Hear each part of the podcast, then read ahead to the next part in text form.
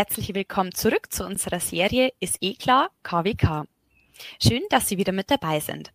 Heute habe ich den Herrn Zösch vom Stadtwerk Haßfurt zu Gast und werde mich mit ihm über die Kraft-Wärme-Kopplung im B H K W mit dem Brennstoff Wasserstoff unterhalten. Mein Name ist Jasmin Gleich und ich bin bei Carmen e V in der Abteilung Biogas und Mobilität tätig. Hallo Herr Zösch, ich freue mich sehr, dass Sie heute mit dabei sind. Würden Sie sich einmal kurz vorstellen? Ja, mein Name ist Norbert Zösch. Ich bin hier in Haßfurt seit dreiundzwanzig Jahren Geschäftsführer der Stadtwerk Haßfurt GmbH und wir haben uns hier eben das Ziel gesetzt, die erneuerbaren äh, Energien massiv auszubauen und natürlich auch zu speichern. Und da gehört eben der Wasserstoff dazu. Und dazu haben wir eben auch ein B H K W in Haßfurt installiert. Super, vielen Dank. Ähm, Sie haben ja schon das Wasserstoff-B H K W angesprochen. Das soll ja heute auch unser Thema sein. Ähm, Genau, und generell Wasserstoff ist ja seit über einem Jahr in aller Munde, insbesondere auch durch diese Wasserstoffstrategien von Bund und Ländern.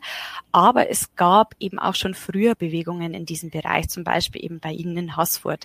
Mhm. Ihr Projekt hat ja starken Vorbild- und Vorreitercharakter und interessant wäre natürlich, wie Sie denn ursprünglich auf diese Idee gekommen sind. Ja, das Ganze war so, wir hatten in Haßfurt, wie gesagt, relativ bald begonnen, die erneuerbaren Energien auszubauen.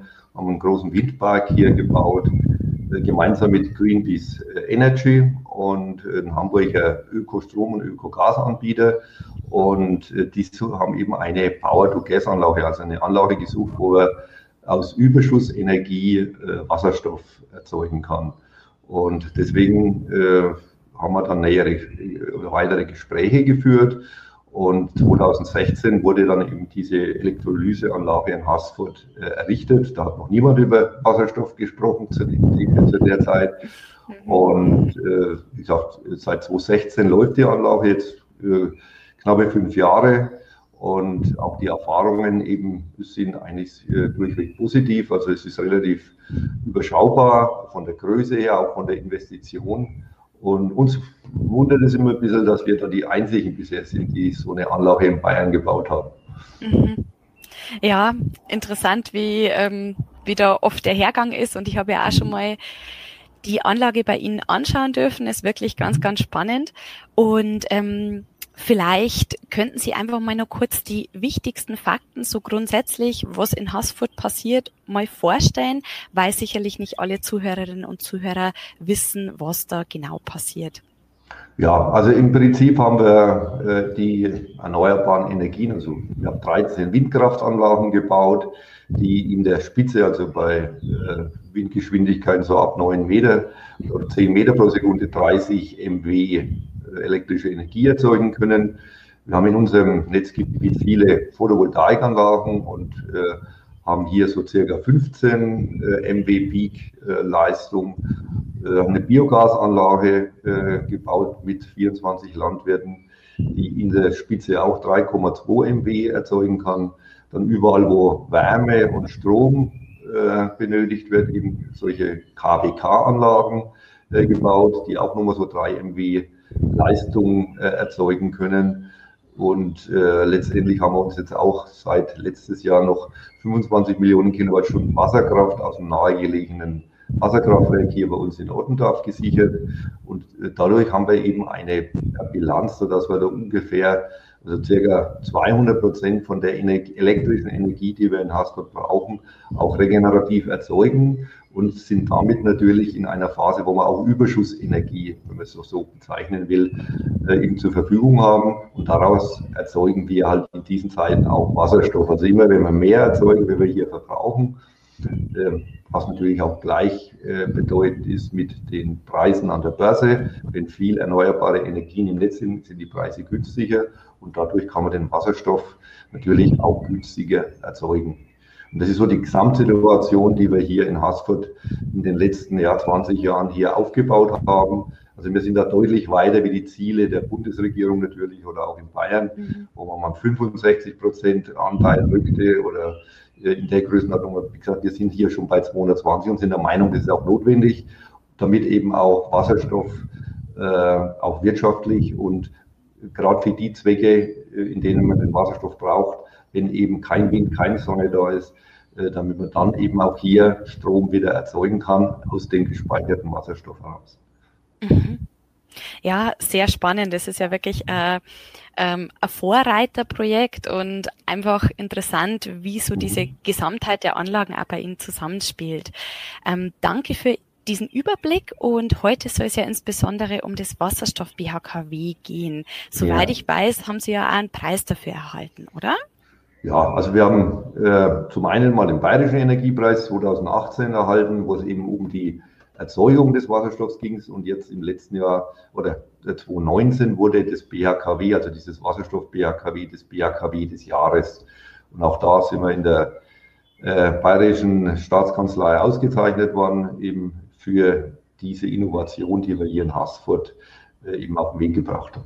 Mhm. Sehr interessant. Ähm, es ist ja so, Methan oder Biomethan B H K W sind gang und gäbe und kennen eigentlich die meisten Leute, aber das Thema Wasserstoff B H K W ist noch recht neu. Ähm, wo sehen Sie denn da Unterschiede und Herausforderungen, also auch im Betrieb zum Beispiel von einem Wasserstoff B H K W zum Methan B H K W?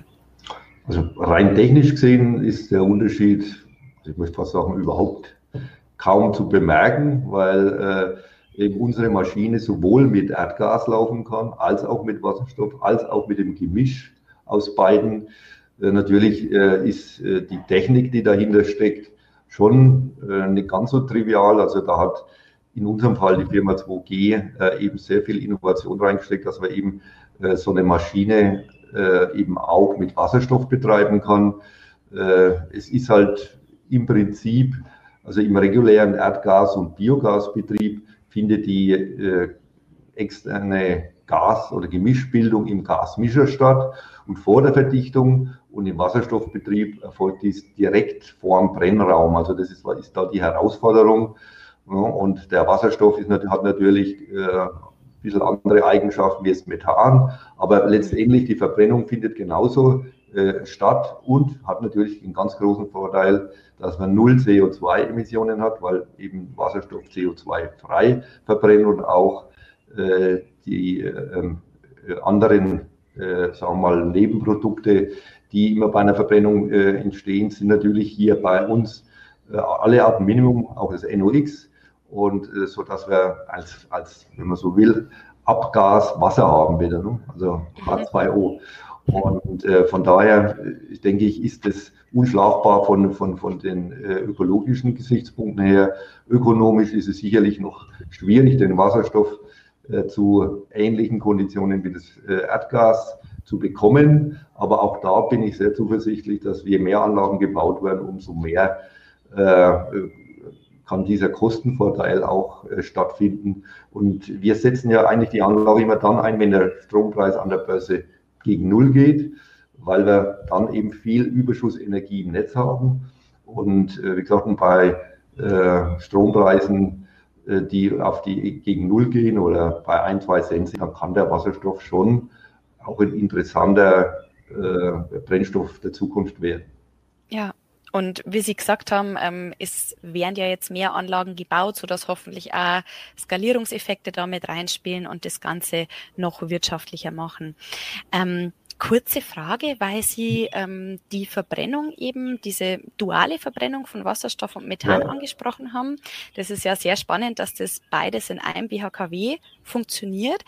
Wobei man ja sagen muss, wenn man Methan, also erneuerbares Methan verbrennt, entsteht zwar C O zwei, aber dieses C O zwei ist ja davor gebunden worden. Also sind wir trotzdem klimaneutral. Ähm, genau.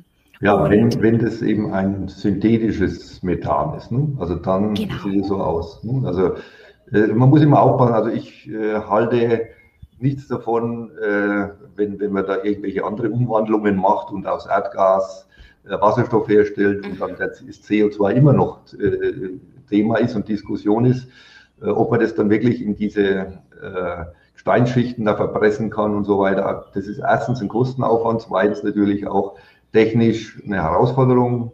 Wenn es gelingt äh, oder wenn das möglich ist, ist es sicherlich auch ein ja, Übergangsszenario, aber äh, man sollte schon den grünen Wasserstoff verwenden.